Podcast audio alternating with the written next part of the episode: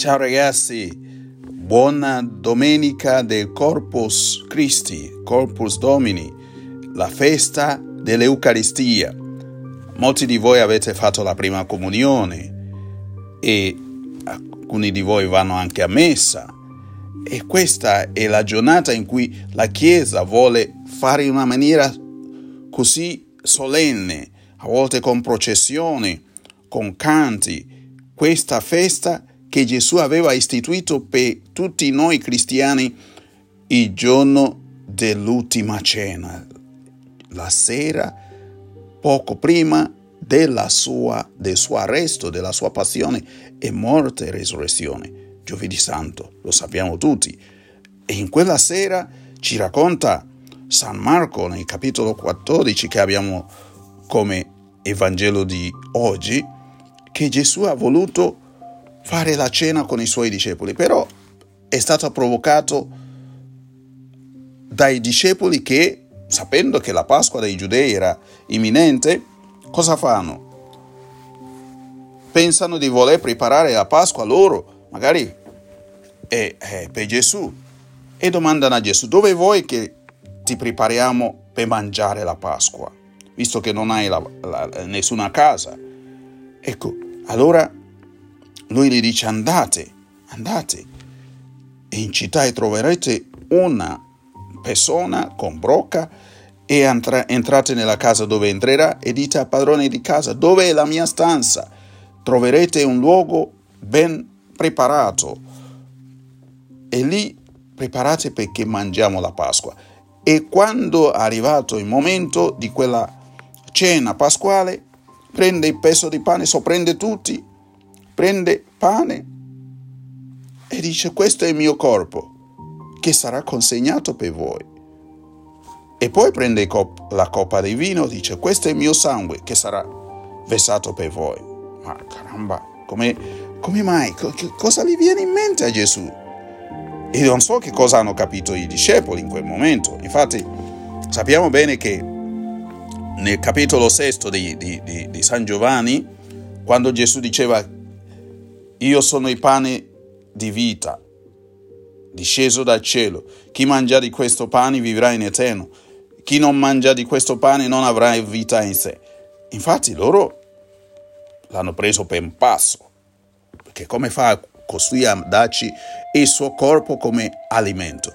Gesù invece ci ha pensato tutto. È quello che cambia tutta la cena pasquale. Se i, i giudei celebravano la cena pasquale come quella cena che hanno mangiato la notte della loro liberazione dalla schiavitù d'Egitto, questa volta Gesù sigilla la nuova cena pasquale che completa quella missione di Yahweh che liberava il popolo per farci capire che è lui liberatore, è lui non solo che è sacerdote, ma diventa anche lui vittima, ossia la persona che darà la sua vita stessa per liberarci da ogni peccato, per farci rivivere a noi, perché dando il suo corpo come alimento di vita spirituale e anche di ogni vita pienamente umana a noi, è una maniera per farci vivere eternamente è una maniera per, per, per rendere la nostra vita trascendente a questa limitatezza umana. Quindi pensate quanto sia importante cibarsi dell'Eucaristia, quanto sia importante partecipare alla messa, quanto sia importante non snobbare l'invito di Gesù a venire alla messa, a, a nutrirci dell'Eucaristia, a nutrirci della sua parola. È importante per noi. Allora quando Gesù si dà a noi come alimento, non dobbiamo avere altri appuntamenti, ragazzi. Non possiamo. È come uno che ti invita, fa tutto il banchetto di nozze, un matrimonio, in questi giorni si stanno ricominciando tanti matrimoni, uno ti invita al banchetto di, di matrimonio e tu gli dici no, no, ho altro da fare, magari vado da mio fidanzato, dalla mia fidanzata, ho un affare lì da fare, lascia perdere, non, non mi interessa. Ecco, a Gesù non possiamo fare questo, così come non lo possiamo fare facilmente a qualsiasi amico. Allora, l'Eucaristia che Gesù ha provveduto per non farci mancare niente, nemmeno l'alimento spirituale, perché gli alimenti umani, come direbbe Gesù ai giudei, che l'alimento umano periscono, non cercate il cibo che perisce, ma quello che il figlio dell'uomo vi darà, che per la vita eterna.